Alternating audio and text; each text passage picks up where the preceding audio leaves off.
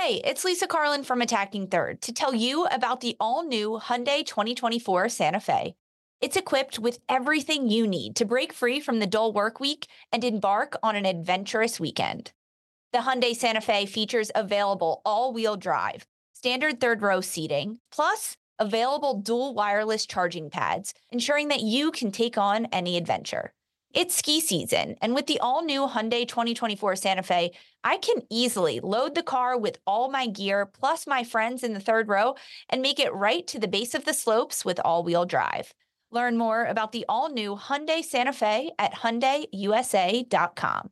Call 562-314-4603 for complete details. Robert Half research indicates 9 out of 10 hiring managers are having difficulty hiring. If you have open roles, chances are you're feeling this too. That's why you need Robert Half. Our specialized recruiting professionals engage with our proprietary AI to connect businesses of all sizes with highly skilled talent in finance and accounting, technology, marketing and creative, legal, and administrative and customer support. At Robert Half, we know talent. Visit roberthalf.com today.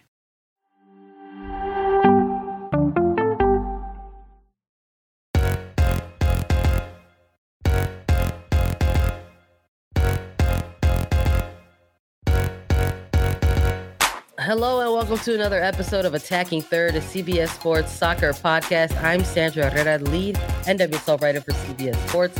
Joined today, as always, by my colleague and co-host, Lisa Roman, broadcaster and analyst for CBS Sports. On today's episode, we have an NWSL 2023 draft coverage, a little bit of a recap episode that we want to go through with everyone.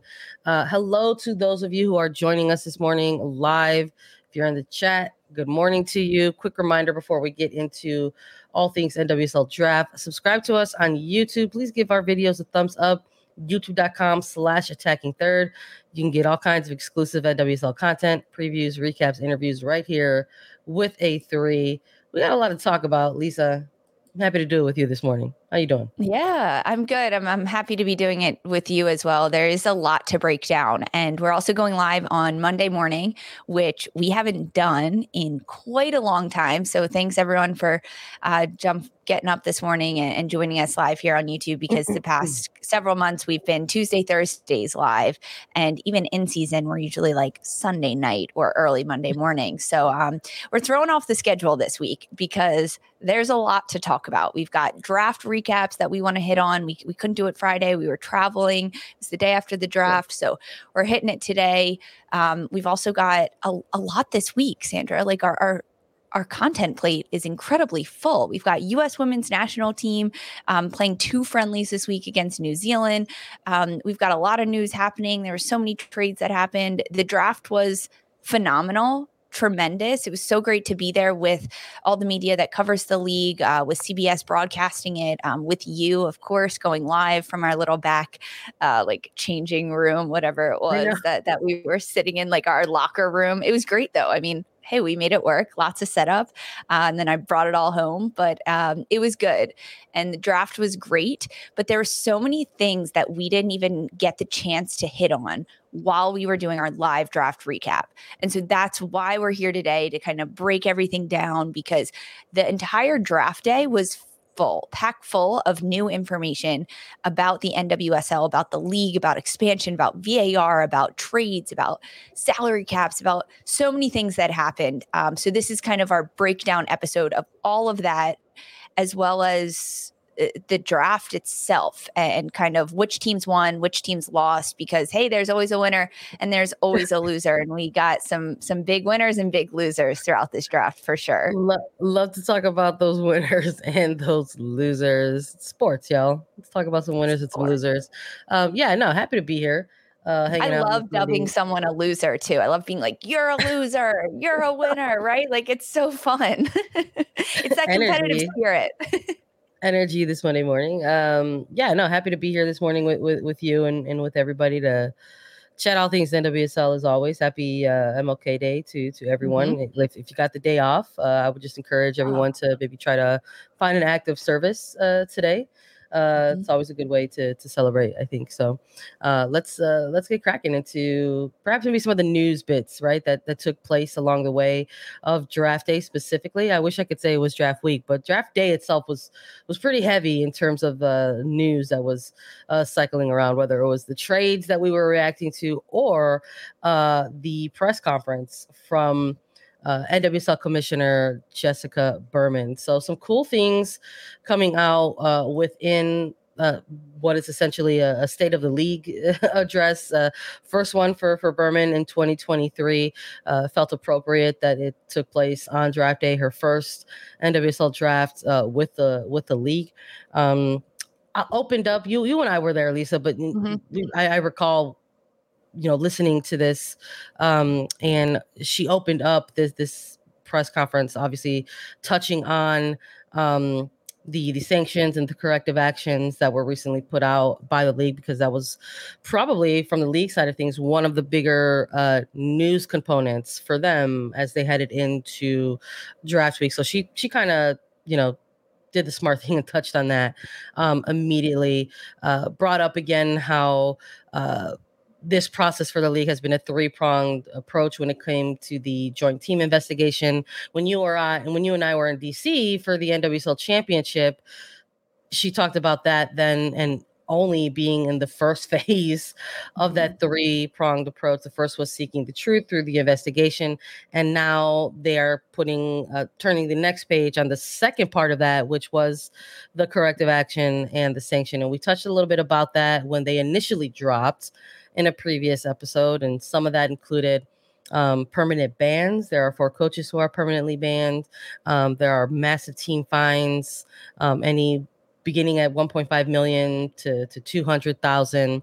And I think it's really important to just sort of, to have heard her touch on that, because now it sort of feels like the league wants to really focus on systemic reform, which is the third part of their three-pronged approach to the joint team investigation. And it was cool to hear her talk about that and refer to it essentially as something that's going to be forever. Like, systemic reform is going to be a thing that is ongoing. It's not going to be something that is solved overnight, especially, in this league, that when we're looking at things and in hindsight kind of has, a decade to sort of make up for, on top of trying to move forward. So it was good to hear her sort of touch on all that. Yeah. And the fact that she did talk about, as you mentioned, those three prongs. And I think it's very important to kind of reflect on the timeline of all of this, because the results and everything that came out about the corrective action came out before the draft.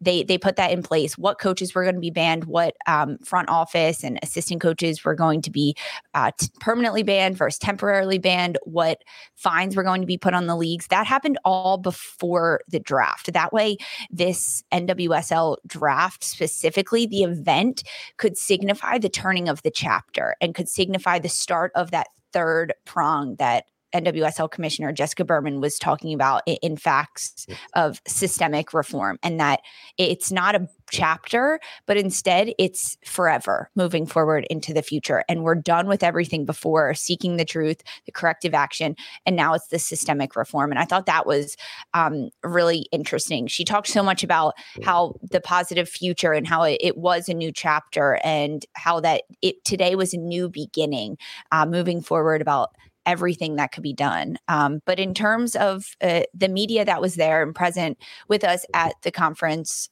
for Jessica Berman, or virtually there was a lot of questions about, okay, these teams have a lot of fines, 1.5 million for Chicago Red Stars, 1 million for Portland, and then so on and so forth. When are they due? How are they going to be due? Where do these fines, where are the players going to see them reflected in it? And Berman wasn't sure of the timeline, but she was like, they're going to pay, right? We think they're going to pay. So like, the timeline, we're not that worried about. She has no reason to think that any of these teams wouldn't pay those fines. But the fact that the league plans to use the fines from those teams into the systemic reform to directly benefit the players, working with subject matters and experts in the space. Berman talked about to talk about policy reform, as well as getting input directly from the Players Association on how to best use that money. So I think that was really important for her to touch on when the money is coming and what it's going to be used for. And the fact that it is directly going to benefit the players is huge, and what these players deserve. Yeah, it was good to start off, I think, the conference like that. And, you know, when you listen to these things, you also get updates on other areas. And we heard a lot of our great colleagues ask, you know, good questions. And one of the biggest ones, I think, obviously, was salary cap. You know, folks wanted to know how 23 looked as the season is right around the corner, really. But, you know, the commissioner mentioning that salary caps have increased by 25% to $1.375 million. Allocation money has also increased to $600,000.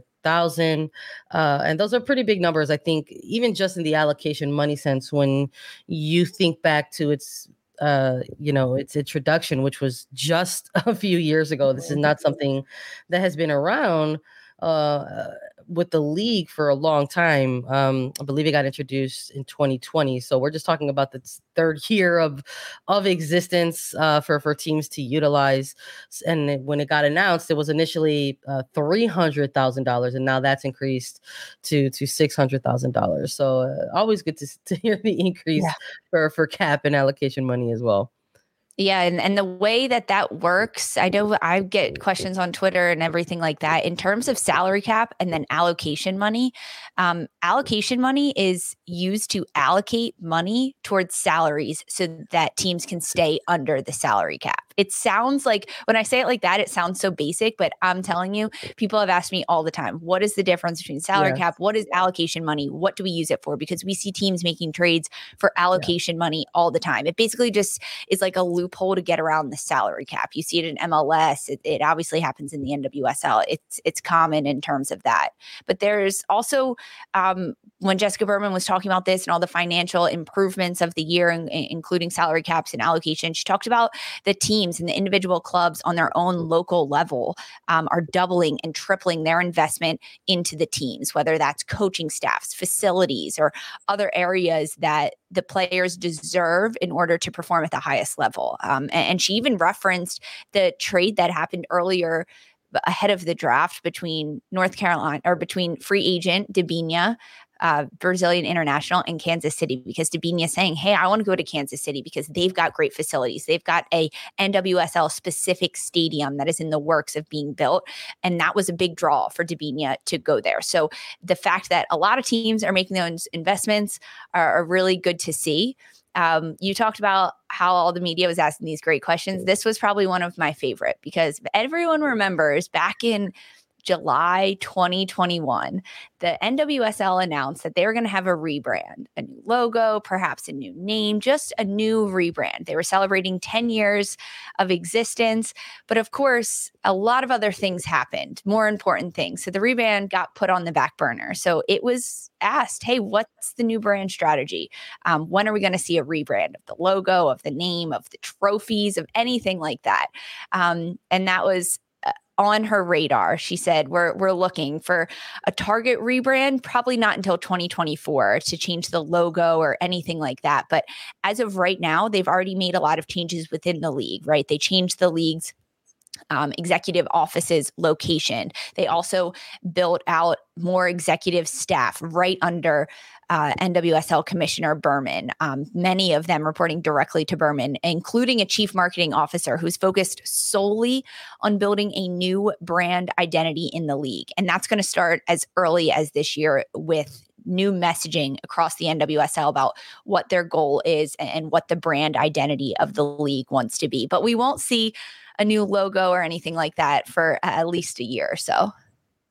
Yeah, she touched on 2024 as a possible starting point. I won't even say that that's going to be its arrival. Yeah. That 2024 could possibly be the starting point for the journey to actual logo rebrand. It's really hard to do a rebrand. Yeah. I mean, we designed our logo. We talked about rebrands all the time on the business side of things. It's really hard. It's not easy at all. Yeah. And I think it's important to note that within that, that it wasn't so much of it's important to not just fixate on the fact that there's a logo that could use a refresh, but she also talked about that there are other ways in which they're going to start focusing on their brand strategy. And that's really around the messaging of the league that they really want to start there. And those are the first steps that they're going to take in terms of their actual brand strategy. So to look for, specific messaging, the community outreach within NWSL markets specifically, that they're going to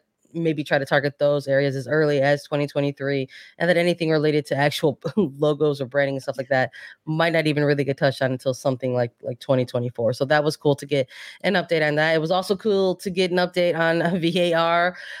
It's coming to the NWSL. We know that we did touch on that during last season when the league announced that they were going to add additional cameras to the broadcast and ensure that there were multiple angles, for these games. And that maybe, becoming the launching point to introduce VAR. So it's going to be in place in start for the 2023 season, kicking off on March 25th, a minimum of 6 cameras at each game. There's going to be additional training of referees, staff, broadcasters, etc.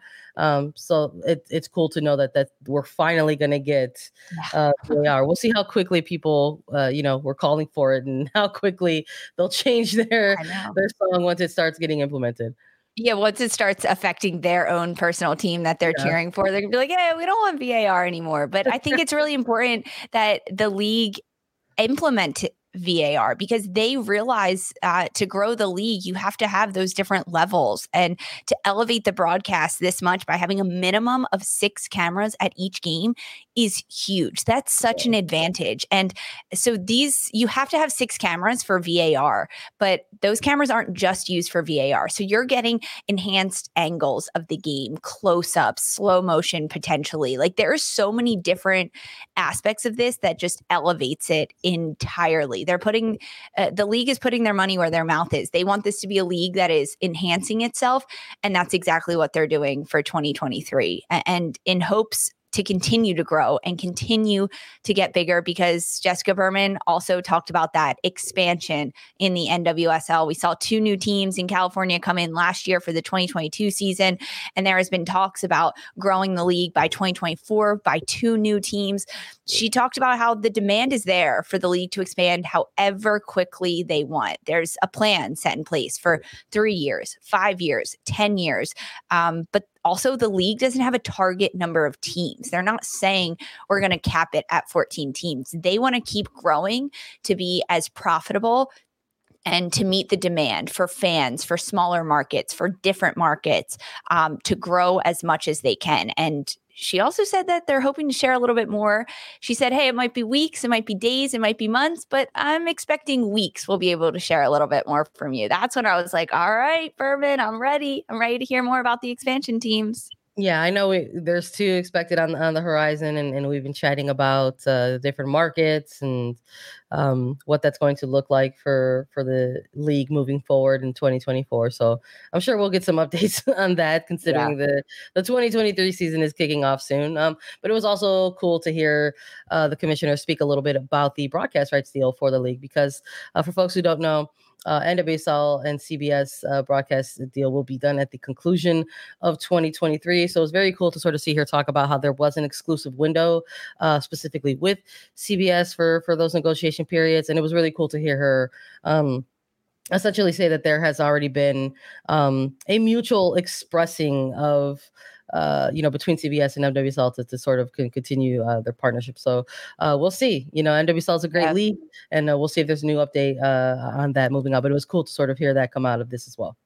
Yeah, and the fact that she was pretty transparent about what the league is looking for in broadcast partners, right? She mentioned term, how long the deal would last, the reach, how many viewers it was able to get. And then, of course, dollars. They said those are the three primary pillars behind a media deal. And they want to be as lucrative as possible. And it's crazy to think that at the end of this season, that's when those changes will be made. We just saw it happen with U.S. soccer and their rights going from ESPN and Fox to HBO, because we got U.S. games this week and people are all in my DMs. Hey, how do I watch this? What do I do? What do I do?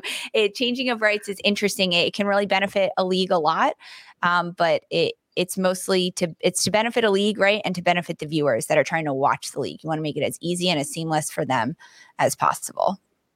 Coming out of this press conference with Jessica Berman, it was just hours before the NWSL draft actually got started.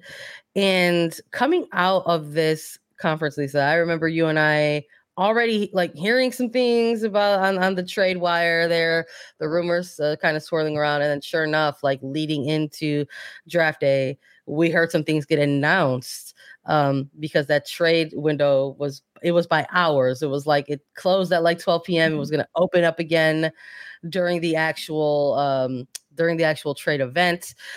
We heard about Gotham FC making their moves just as that window was closing, how they had traded with San Diego Wave for their 13th overall pick, the number one pick in the second round. So just little things. But, you know, we wanted to, you know, really focus on some of the biggest trades that took place during draft day, because there were a ton that took place on draft day. We got to see, San Diego Wave and Orlando Pride. Maggie Doherty-Howard is heading over to San Diego Wave.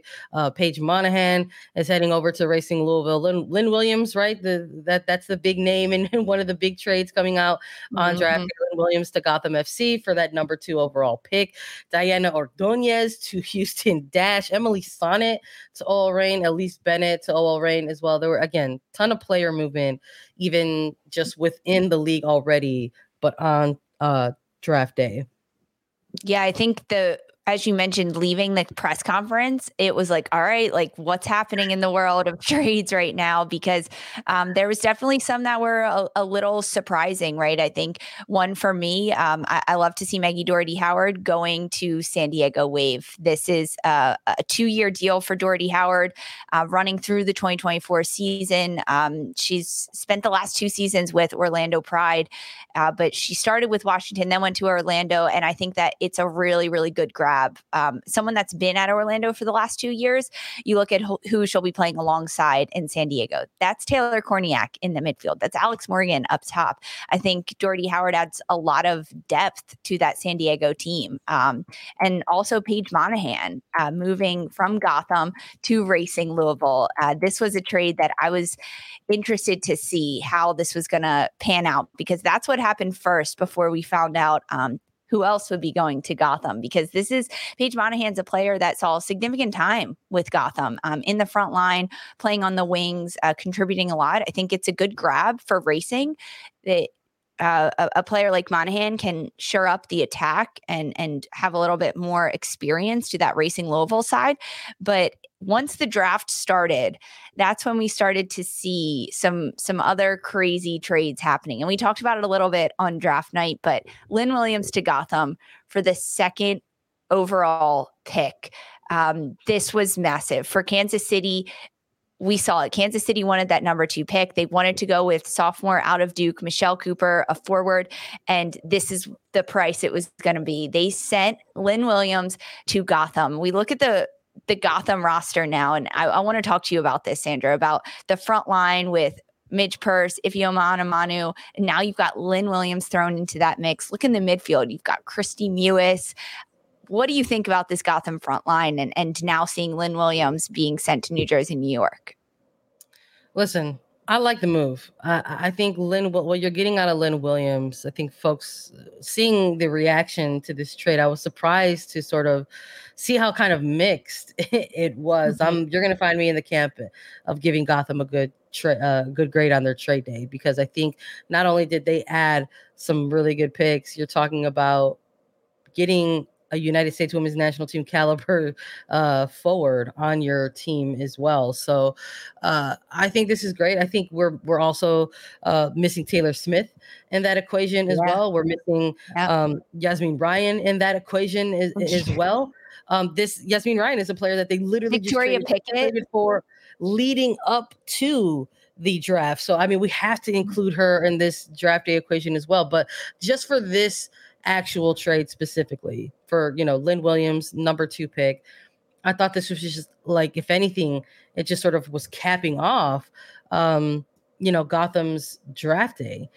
I think it's a World Cup year, right? So I think that there's going to be some question marks of, you know, around that player's availability specifically.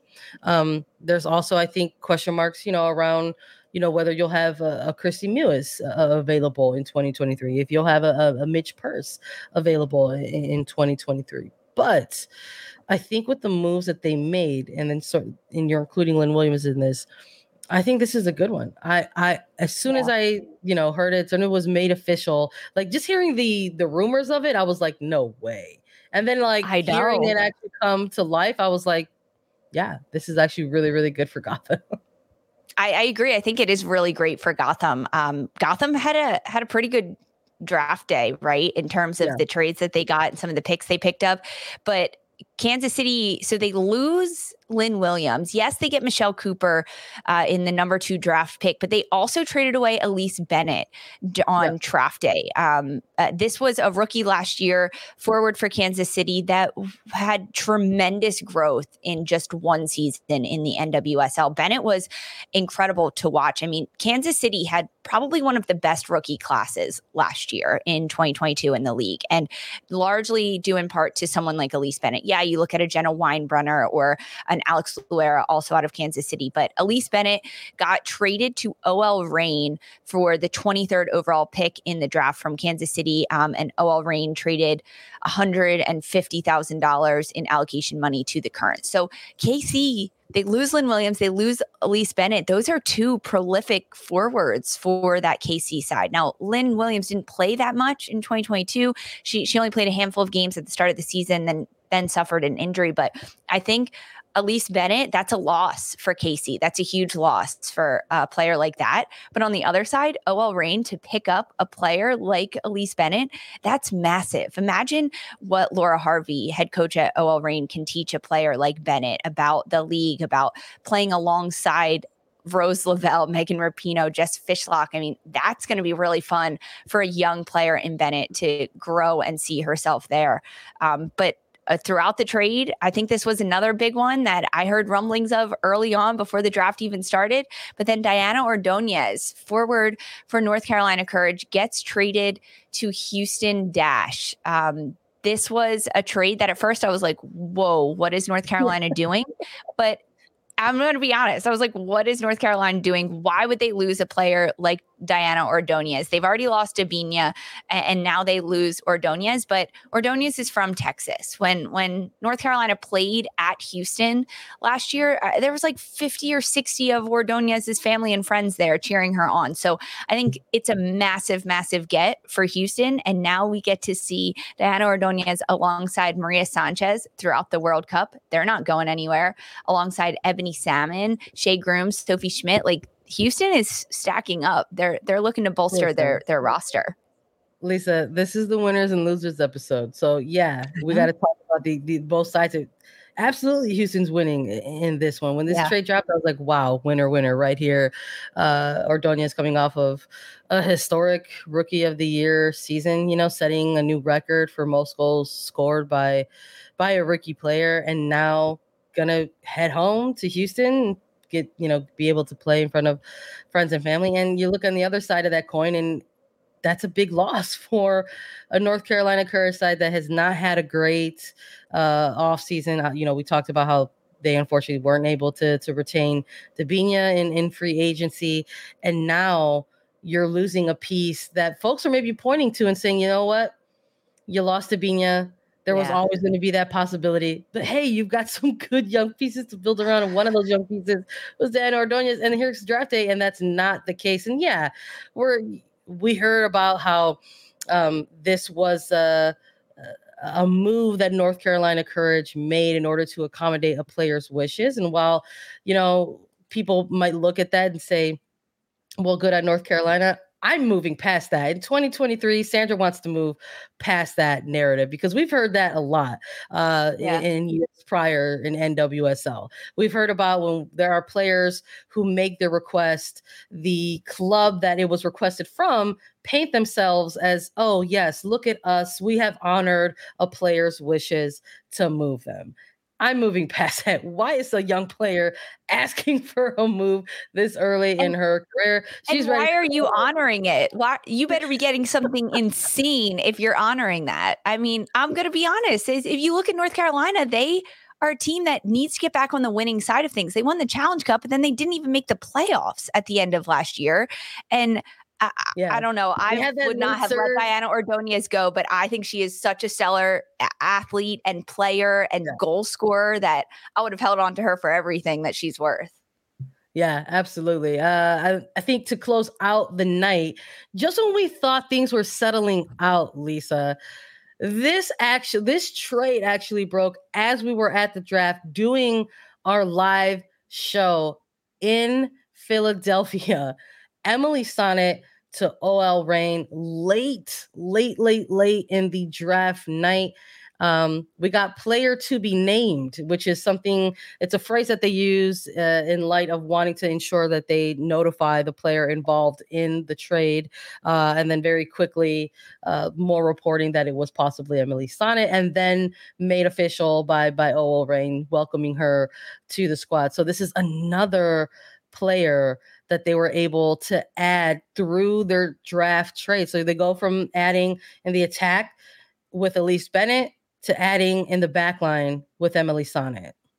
This was massive to see Mark Parsons for Washington Spirit sending a player like Emily Sonnett, U.S. Women's National Team defender. She was with the Spirit for 2 years, helped Spirit lift that NWSL title in 2021, and have her go to O.L. Reign.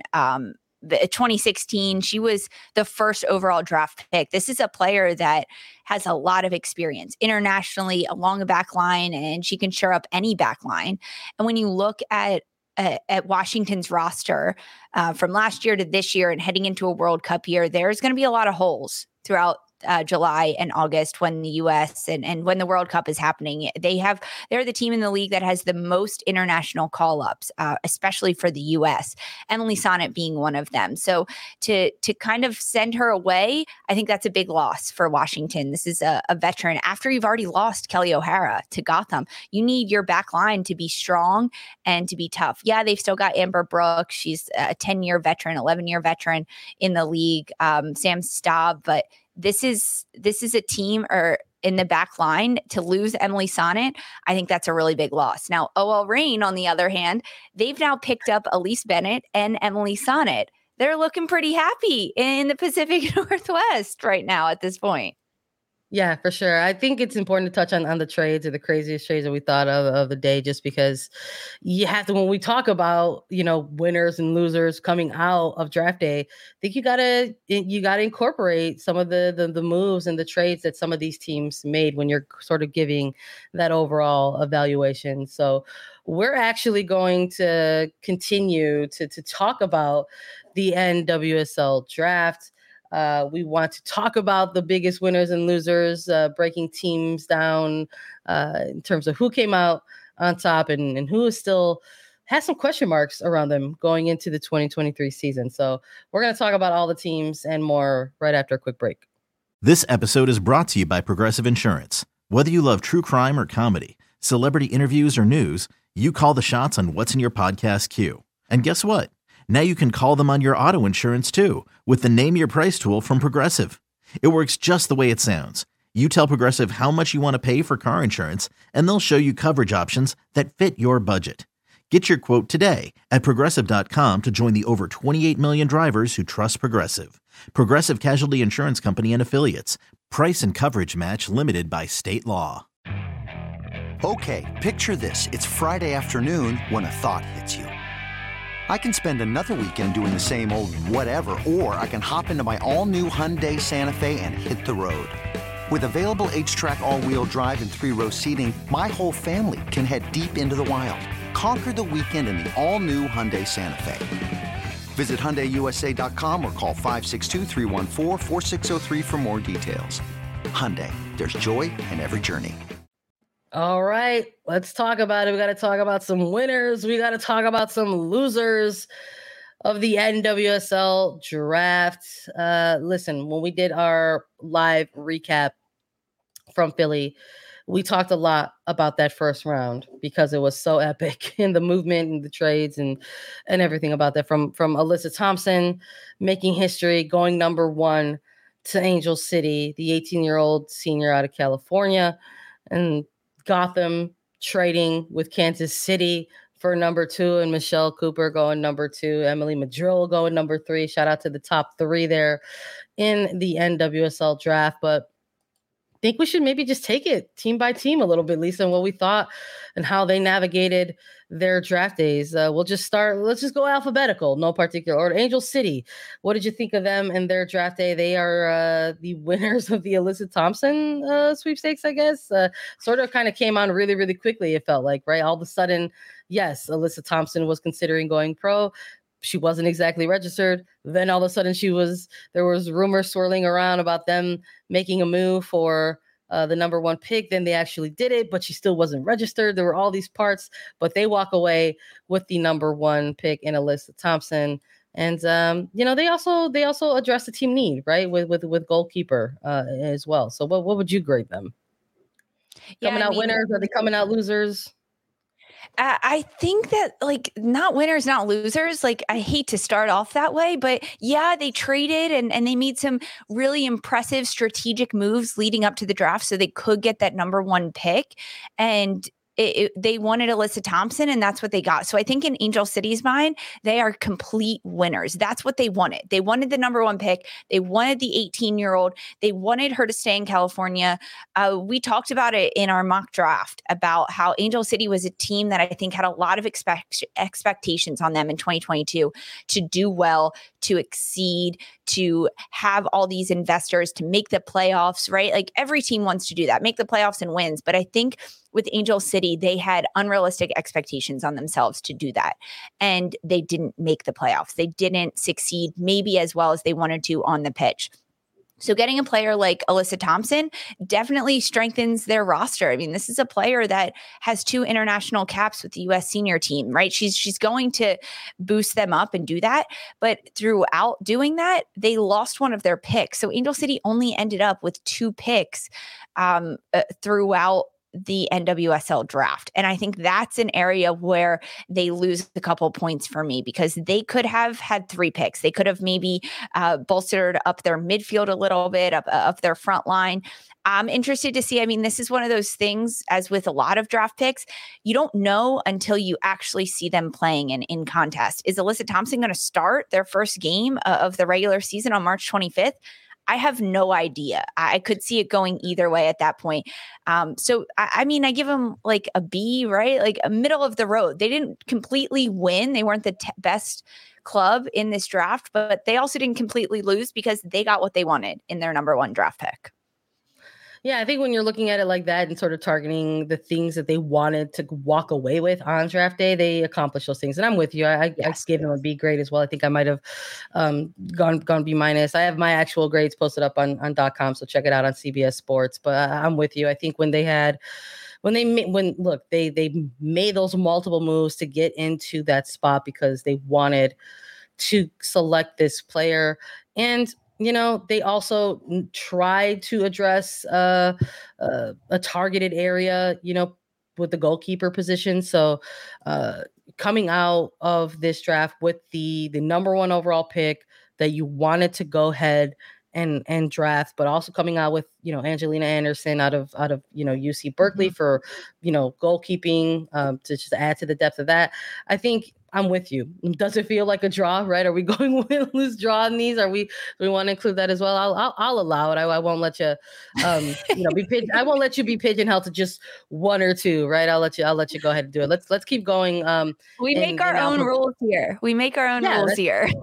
That's part of having your own show, right? You get to do that. Let's keep keep going in alphabetic order here. I want to hear your thoughts on the Chicago Red Stars, because this is a team that we talked about when we were talking about team needs across the league, that this is one of a handful of teams where we said, hey, this is a team that has to utilize the draft in order to help continue to flesh out their roster. What did you think of their draft day?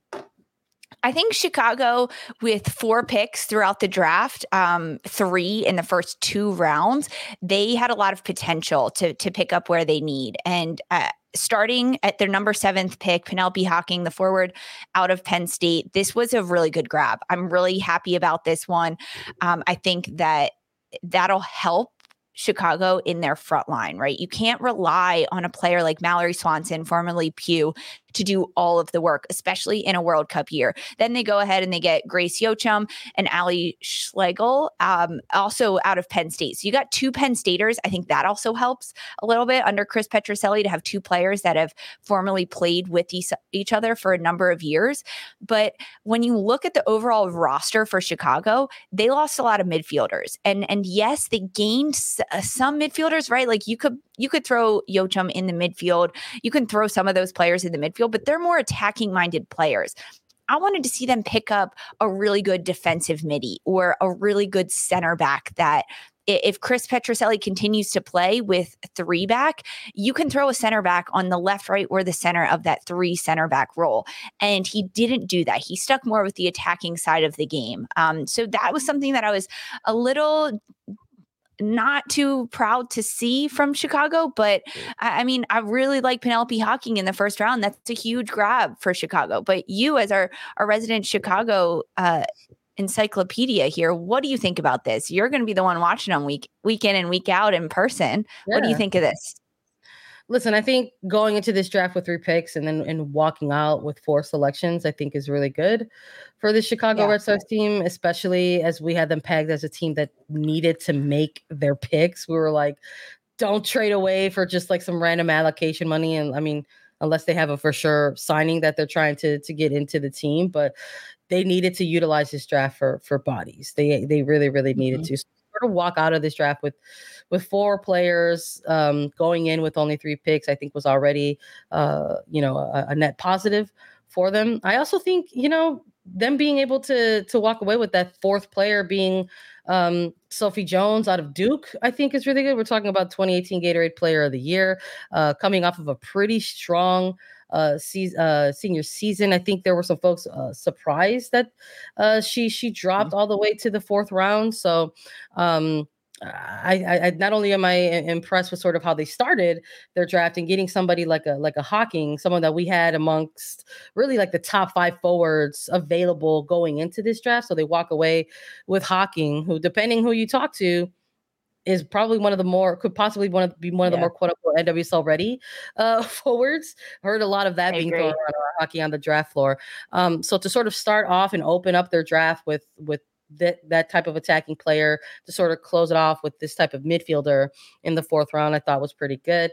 I think upon like first reaction, I was like high C, like C+, maybe B-. Now that I've had some time to sit in it, I think again grades are going to be tough because we're going to have to see where these players slot in and how they can produce. But this is also a franchise that fielded like 7 different first-year players in 2022, and we saw all of these first-year players make an impact in some capacity. So what is that going to mean for those players who are now going to go and pursue a second year in NWSL? Where are you going to see these players? Where does the Jill Aguilera fit coming out of a 2022? They utilized her a lot at wingback. That was something that was asked of her that she was unfamiliar with.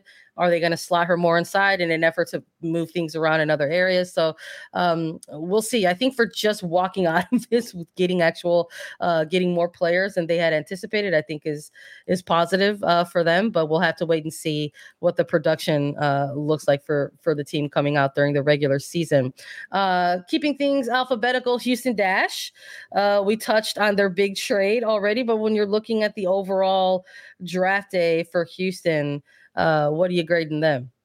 I mean, they got Diana Ordonez. This is a player in her rookie year that scored 12 goals. She went on a run. She really, really lifted up North Carolina's front line last year and all of their attacking efforts. So because of that, Houston starts out at like an A++ with what they could do in order to do that. But because of that, Houston had some late round picks. They had 2 in the second and then 1 each in the third and the fourth round. But when you look at who they were able to pick up, Sophie Hurst, the 20th overall pick, so in the second round, and then the 22nd in Jalissa Harris out of South Carolina. Yeah. Harris was a player that for you and I, we had her higher on our draft list about what she was going to do, how she was going to contribute in this draft. And out of South Carolina in the SEC, this Jalissa Harris was a forward that I thought was going to go a lot higher than she did.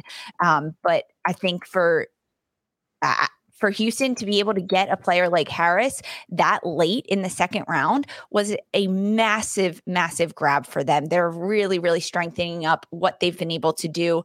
And then also you look at their other pick and Sophie Hurst in that second round out of Harvard. This is a midfielder, more of a midi player.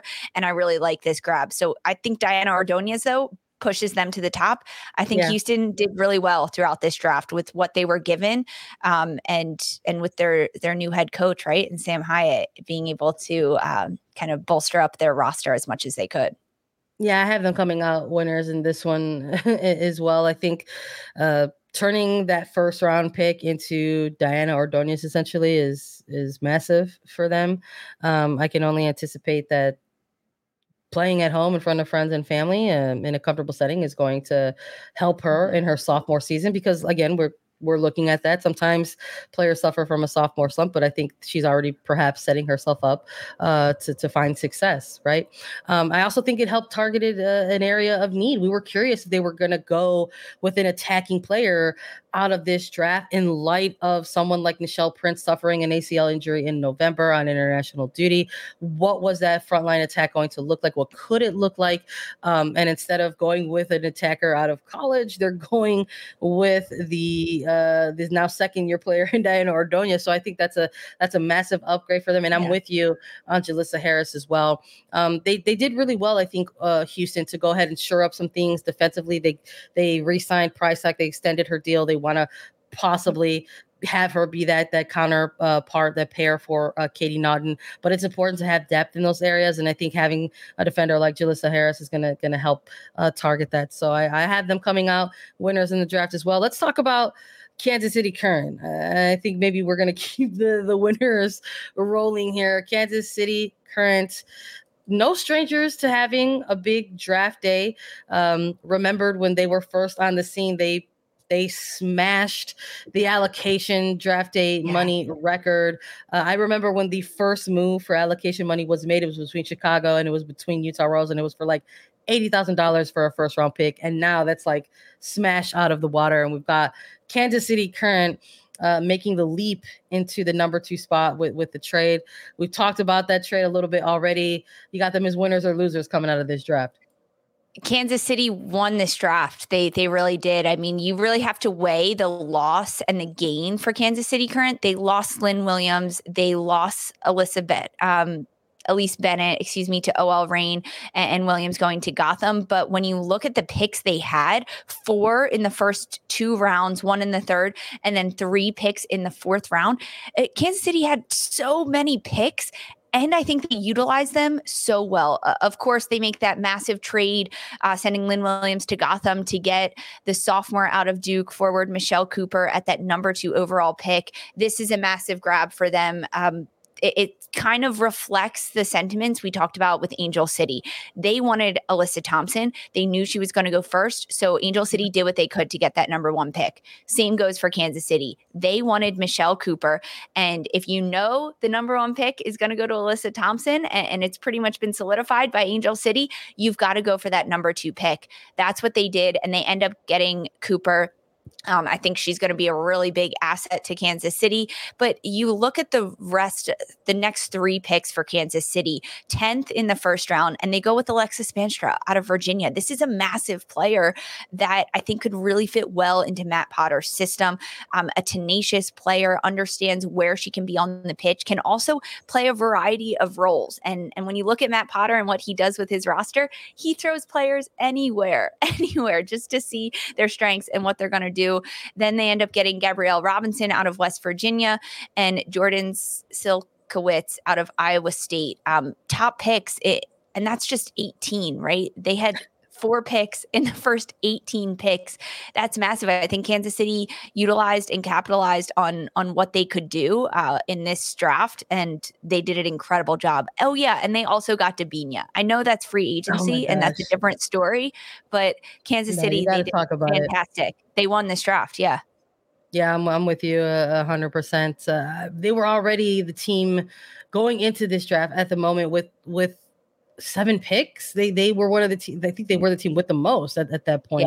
Yeah. So to know that they had already made these moves prior to going into the draft, you're just like, okay, well, maybe they're going to look to perhaps trade out of the draft. Like they're sitting pretty. That was not the case. So not only did they kick off their draft week by announcing the free agency signing of Debinha, they go ahead and they make a move for that number 2 spot and nab Michelle Cooper. The fact that they closed out that first round draft with Alexis Spanstra is huge. I'm so glad you mentioned that because this was a player I remember on mock draft boards in last year's draft when there was that waiver for the NCAA waiver where players had the option to declare back and close out their senior seasons with their collegiate teams, and therefore basically rights to any player were like wide open. So you could draft a player and they may or may not have a reported case. So this was a player like our draft boards didn't actually declare legend, but here she was for this year's draft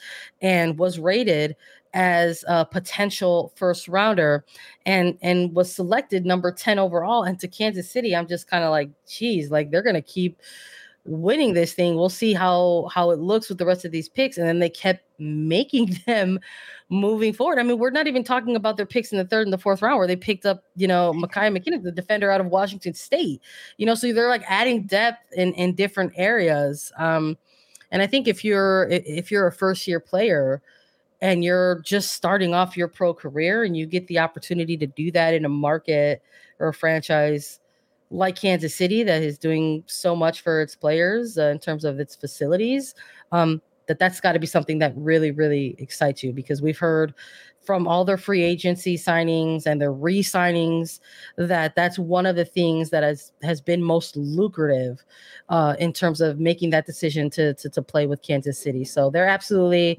winners for me as well coming out of this draft. Let's stay alphabetical. We're with K with Kansas City current. So let's move on to N with New Jersey, New York, Gotham FC. Lisa, I've got Gotham FC as winners in this one as well. It's thinking about this now with a couple days removed from the draft. This was a draft class with a lot of talent within it. So it almost sort of feels like a lot of the teams could have possibly come out of this draft as winners just because of the depth of talent that there was in this draft class. But I think when you add in that X factor of the moves made, the trades made, how things got shifted around, when you incorporate that as part of a draft day grade, I've got Gotham coming out winners in this one as well. I kind of think about that too. I think if you asked me this Thursday night, and I maybe even said this on Thursday night after the draft, that there wasn't that much with Gotham that was impressing me. However, in hindsight, you look at the moves that they made and the trades that happened. They lost the number 2 pick to Kansas City, but they gained Lynn Williams plus the little money. And they still had the 4th overall pick.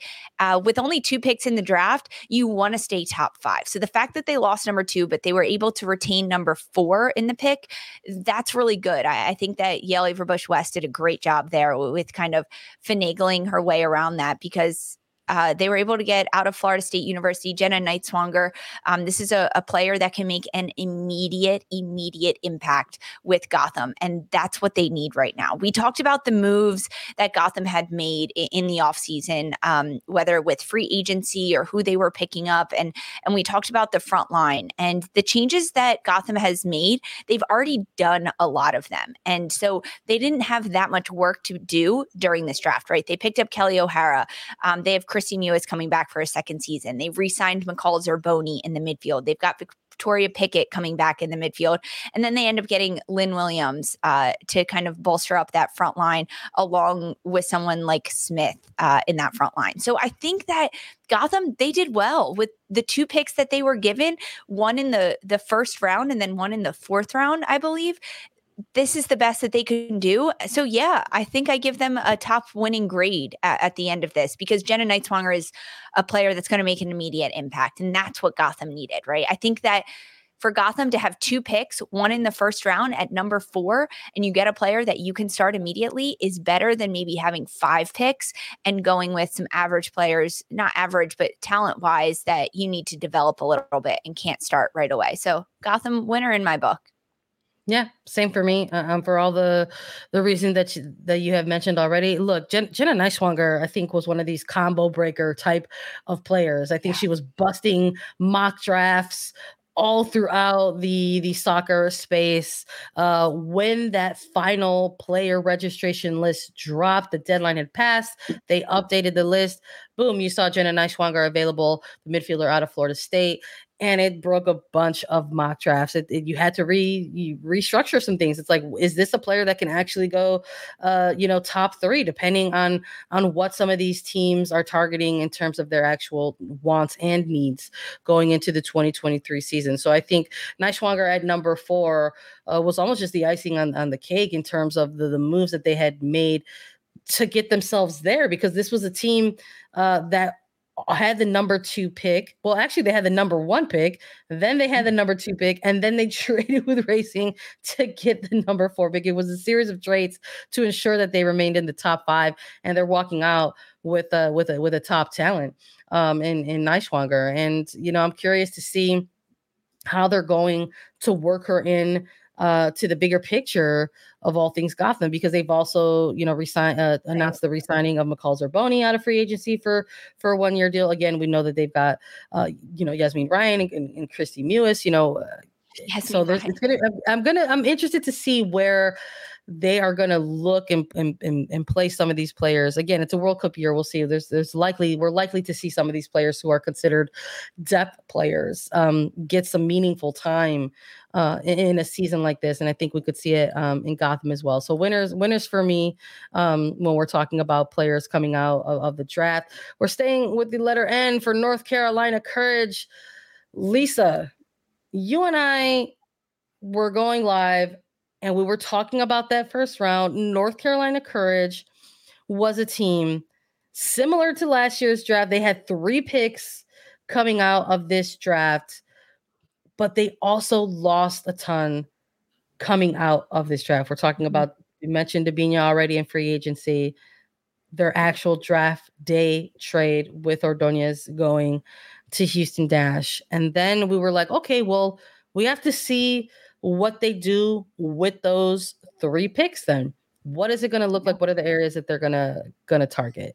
So for this one, when I actually was putting grades on things, I went with letters. So I've got them in the C range. So that's not exactly a winner. I guess it's not exactly a loser. But I think when we're talking about the available talent, right, that we were talking about that was coming out of this draft class, we were curious with some of the picks that they went with. I mean, I'm going to be honest with that. I think with North Carolina having 4 picks in the first round, it's quality over quantity. And in terms of where those locations were, 6, 8, 9, and 11, I don't think North Carolina did as well as they could have in this draft. They lose Debinha. They lose Diana Ordonez. You have to shore up with experience and players that can start immediately. North Carolina had the pick ahead of Chicago. They could have gone for Penelope Hocking. That's one that I talked about it when we talked about Chicago. Chicago won because they got someone like a Penelope Hocking. North Carolina could have done that. That's a fifth-year player that's played in two different conferences, understands how to win Big Ten championships. Penelope out of Penn State is a player that can start immediately with your team. And instead, they go with Olivia Wingate out of Notre Dame, which was a little bit shocking for me. Wingate was lower on my list in terms of best available and where she would go. Still a tremendous player, but I think that those are some of the things that I'm questioning a little bit. Not at all the quality of the player that Sean Nahas went with. I mean, we've talked about it. Only time will tell, right? Maybe these are the types of players that he's looking for specifically, but even Alexia Spanstra out of Virginia. On the board. She went number 10. She was still on the board for three of North Carolina's picks, and they didn't go with her. So those were some things that I was a little concerned about. I mean, Izzy D'Aquila was still on the board out of Santa Clara, but I'm okay with that. And North Carolina didn't need that type of player. So I just think that North Carolina could have done better with the where their picks fell, all being in the first round. Maybe it's like you've got champagne problems, right? You're just picking of too many at that point. But like, I don't know. I would not have left Spanstra on the board or Hocking at that point if I was North Carolina. No, I'm with you. I think in our mock draft, we had Spencer going to North Carolina. And I think if North Carolina is this franchise that sees themselves in a bit of a rebuilding process, I also was of the mindset that, well, perhaps they want to go not only with like best, you know, some of the best talent available on the board at some of these selections, but perhaps versatility, like within some of these player selections. And I think Spancher was one of those players, right? Someone that you can slot along that front line, drop lower if you need to. And again, was available at each of these selections, but they didn't go with her. I think Clara Robbins could be a steal, I think, in this one, but again, I think it just depends on when and where and how they anticipate using her. I think we also have to look back at last year's draft as well. We thought that they won the draft for 2022 season, but it's really Ordonez that kind of had a bit of that breakout for them. Are they going to continue developing, you know, an Emily Gray? Are they going to continue development of Bodie? I think that's where that next step is going to come in for me, that I'm going to be looking at. So you're making these picks. There is talent there. What's the development look like? What's the progress look like for these players? And are they getting it, at North Carolina? So let's keep moving with the letter O. We've got O.L. Reign here. We talked about some of the trades that they made already. I'm going with them as a winner in this one, Lisa. I liked the trades. Laura Harvey is no stranger to making trades in the draft. She prefers to have the record shows that she prefers to have the experienced player on her roster versus actually making those selections out of the draft and developing those players. But look, closing out draft night with a later trade in the evening and a bit of a blockbustery trade at that to acquire Emily Sonnett on top of having two extra selections out of the draft. I kind of gave them a low B. I went with a little bit of a B-, but I think you could consider that a win. Yeah, I think that a B- is a win, right? Like I got B- in school, you know, I was a winner. I think for O.L. Reign, I think you said it right. Laura Harvey wants experience. She wants players that are already developed, already have that foundation, and she can just build on a little bit. We saw her get Elise Bennett and then Emily Sonnett in this one. Now, Elise Bennett, this is only going to be her second year in the league, but she was a Rookie of the Year potential last year. This is a player that did tremendous work for Kansas City, so I think that's a really good grab for O.L. Reign.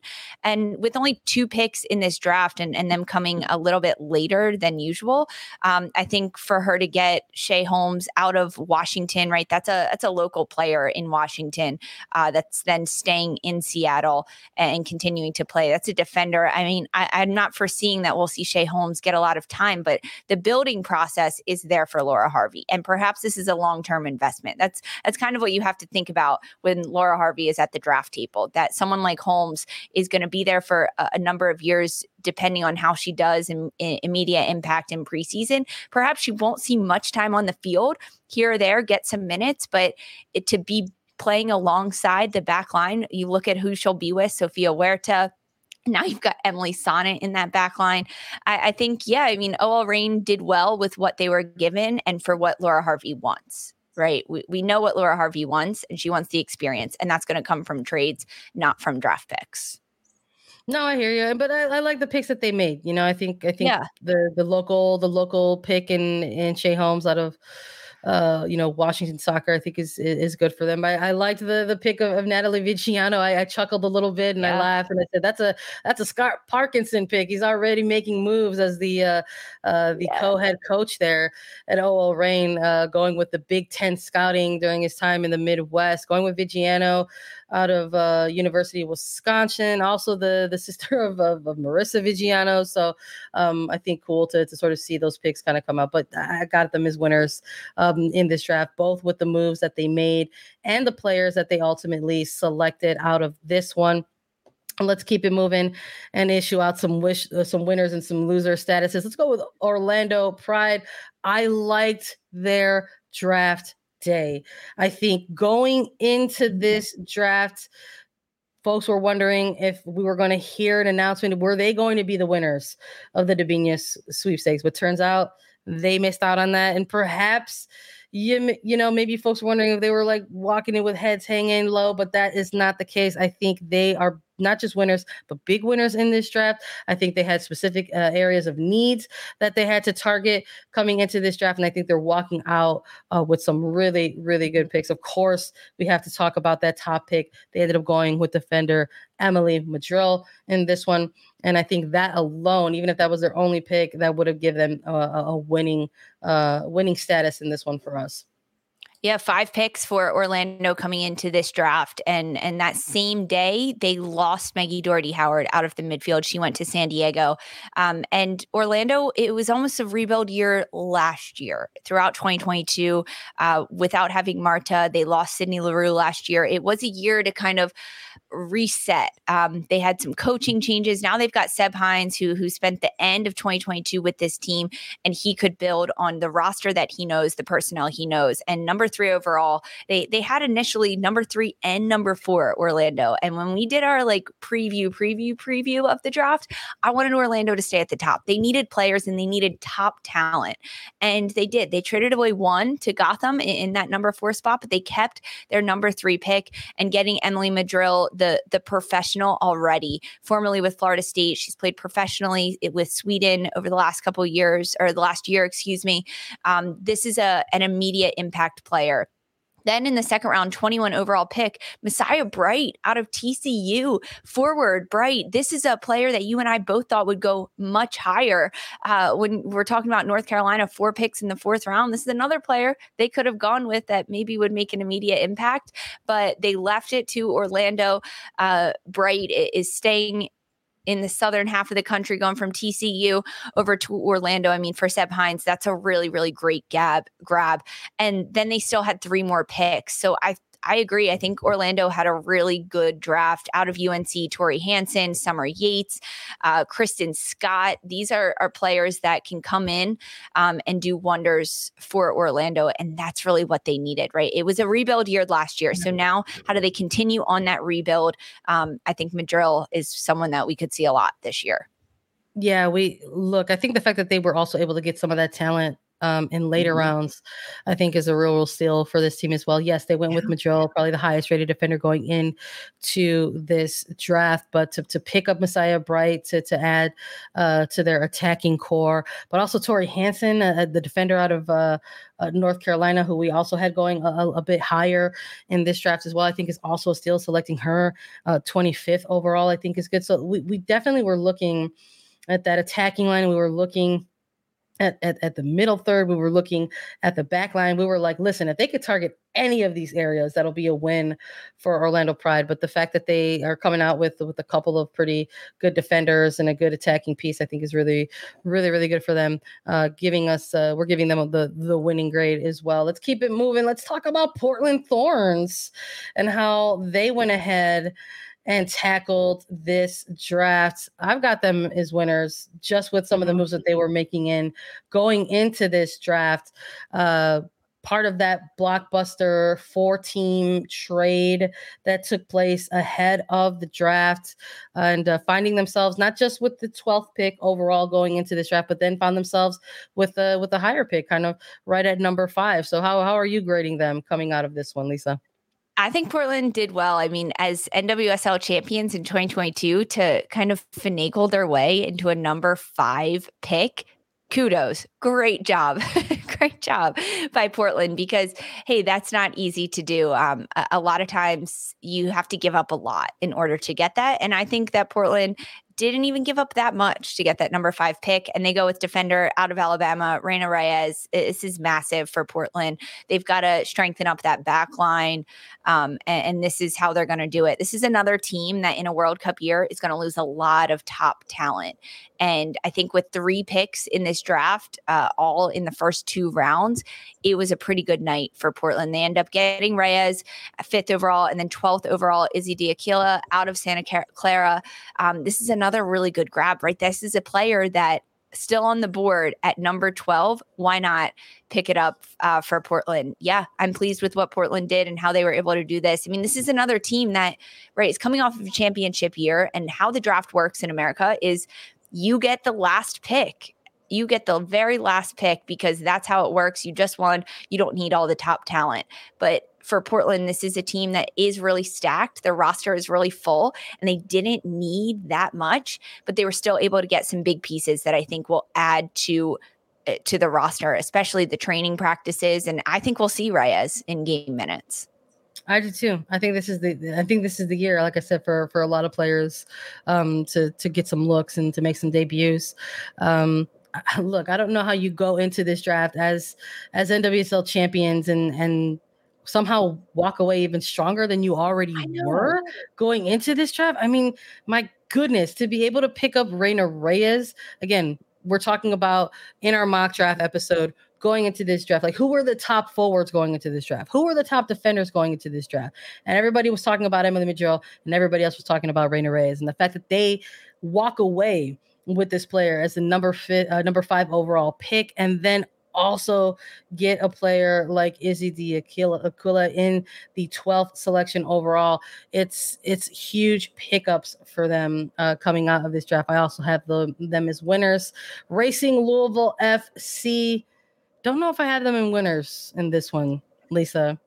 Unclear. Yeah, I think it's hard. TBD on Racing Louisville. The grades have yet to come in. I don't think they did that well. I'm going to be honest. 4 picks in this draft, 2 in the second, 2 in the third round. And back to Monaghan. Paige Monaghan's a big. They got Paige Monaghan. You have to remember that. They got Paige Monaghan earlier in the day, and I think that's a really good grab. So that ups their grade a little bit. But their first pick at number 16 overall, and then number 17, Kayla Fisher out of Ohio State forward, and then Brianna Martinez out of Notre Dame. I'm just, I don't know, not great considering who was still on the board at that point. I'm looking at Messiah Bray. I'm looking at Jalissa Harris. I'm looking at even Sophie Hurst out of Harvard. These are other players that I think could have made different impacts with this club. But in the third round, they ended up getting 2 picks. They had at least a break, one team break in between them. That was the thing. Racing Louisville, their picks were all back-to-back, right? Back-to-back in the second round, and then 29 and 31 in the third round. But they got Riley Mattingly-Parker out of Alabama. This is a player I'm really high on, a forward for Alabama. She's gritty. She's tenacious. She's got a nose for the goal. She honestly kind of plays similarly to Paige Monaghan. I'm going to use that analogy because Parker and Monaghan have that relentless effort where they're going to chase down every single ball to the edge. They're a little smaller in stature and they're going to fight, but they still have got a great physical presence on the field. So maybe that's the type of player that Kim Bjorkgren is looking to acquire at his team. But meh. I'm going to give meh to Racing Louisville. All right, fair enough. We'll just put that in the loser category, just to break it down. We gotta give it to somebody. San Diego Wave FC. You know what? Maybe this one is also TBD, but not in the sense where they're coming out is losers in this draft, because I actually felt like they were going into this draft already as winners. So we're looking at a San Diego Wave FC side that were going into their second ever NWSL draft, and they made a move with Gotham to jump up in the order, right? Had the first selection in that second round, which was smart because a lot of talent fell to that round. But this is also a franchise that went into this draft, maybe didn't necessarily have a ton of areas that they needed to target because of how they've been navigating their offseason. I mean, they've made some really great re-signings of some of their players on their roster. They included Dani Colaprico and landed her in free agency. We're talking about a team that hit the jackpot in last year's draft in Naomi Girma, going with her over Jalen Howell, and it paid massive dividends. And I think it's going to be one of those generational type of players that's going to hopefully be able to stick around with California team for quite some time. But, you know, adding a midfielder in Sierra Ng out of Stanford, I think is big, you know, going with the local kid as well. And then picking up an extra goalkeeper, I thought was pretty good. Again, World Cup year, you're going to want to have these areas of depth for the team going forward. So I don't know if I would necessarily consider them losers out of this draft, but it's only because I don't necessarily felt like they had a ton of areas of need to target within the draft specifically. I agree. I think that there's more going on than head coach Casey Stoney lets on with her plan and what she's doing. We saw that throughout 2022. She was always so confident in her team, but never showed her cards, never let anyone really know what the plan was. And this is a team that ends up going on to the quarterfinal of the NWSL playoffs and continuing to win and beat teams and get a first round home game in the playoffs. And like you mentioned, with Naomi Girma, this is a breakout player. They go again. Their first pick in this draft ends up being in the second round. The first pick in the second round, 13th overall. And they go with another Stanford product, the midfielder Sierra Enge out of Stanford. This is a big grab. I saw it all over social media with Girma, Alex Morgan, giving shout outs to Sierra, saying that we're so excited to have you, keeping that player in California. And I think that with Casey Stoney, there are so many things that we won't know until we see them unfolding and see what the plan is for a player like that. They ended up having 3 picks in this one. And as you said, they didn't need a lot. So they end up getting another player, Lauren Brzezicki, out of UCLA, and then Giovanna DiMarco out of Wake Forest. But that was the 45th pick, 33rd and 45th pick, respectively. I think that you're exactly right. They didn't need much coming into it, but it's a win for Casey Stoney with the places that she was on the board and the players that were still available with who she could get. I think it's a long-term game plan for Casey Stoney. I'm with you on that. We've got one final team to issue some grades for. Let's talk about the Washington Spirit.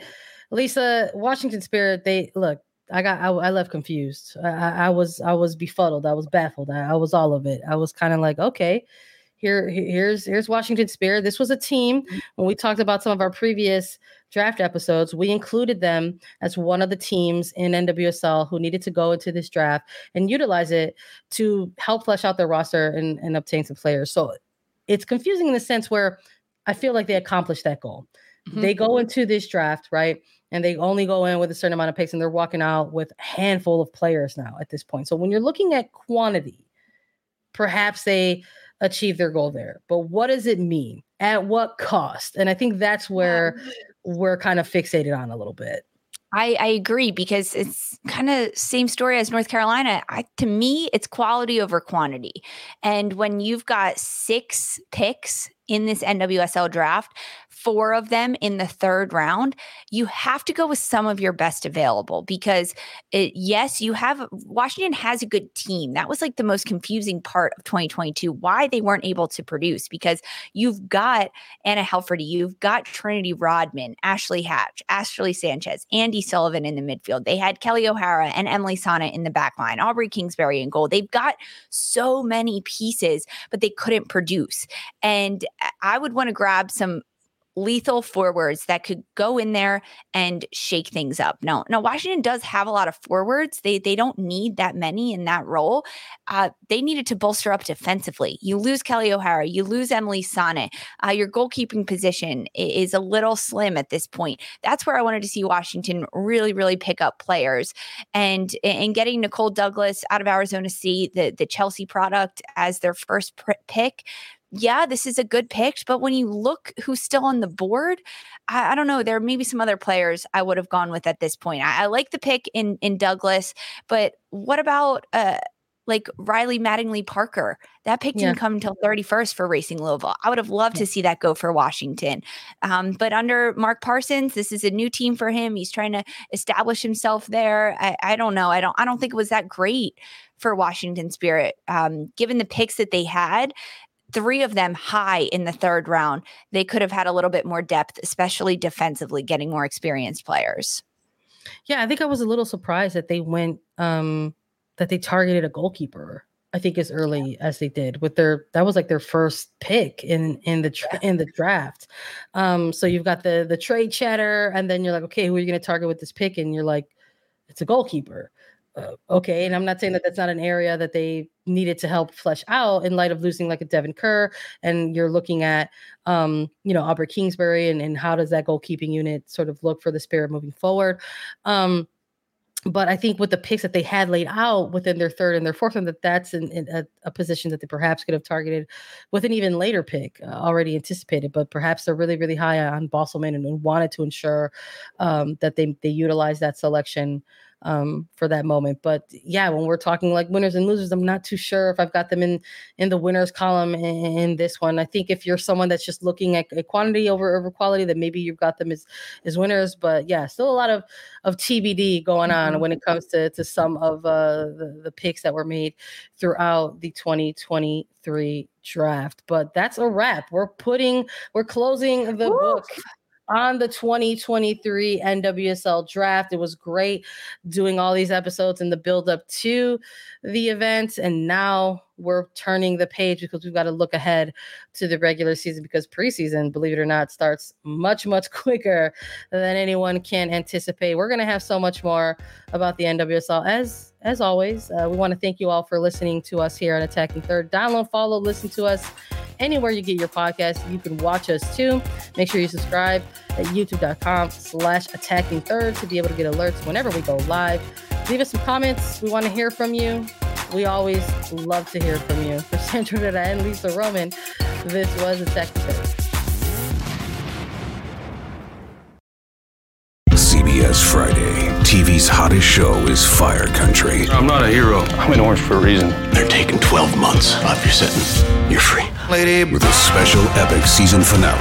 Now that I'm out, I need something to get me up in the morning. You are a firefighter. Used to be. That will be unforgettable. In the name of your life's happiness, go get your girl. She's getting married tomorrow. Says, when do you let anything get in the way of what you want? The Fire Country season finale, Friday, 9/8 Central on CBS and streaming on Paramount+.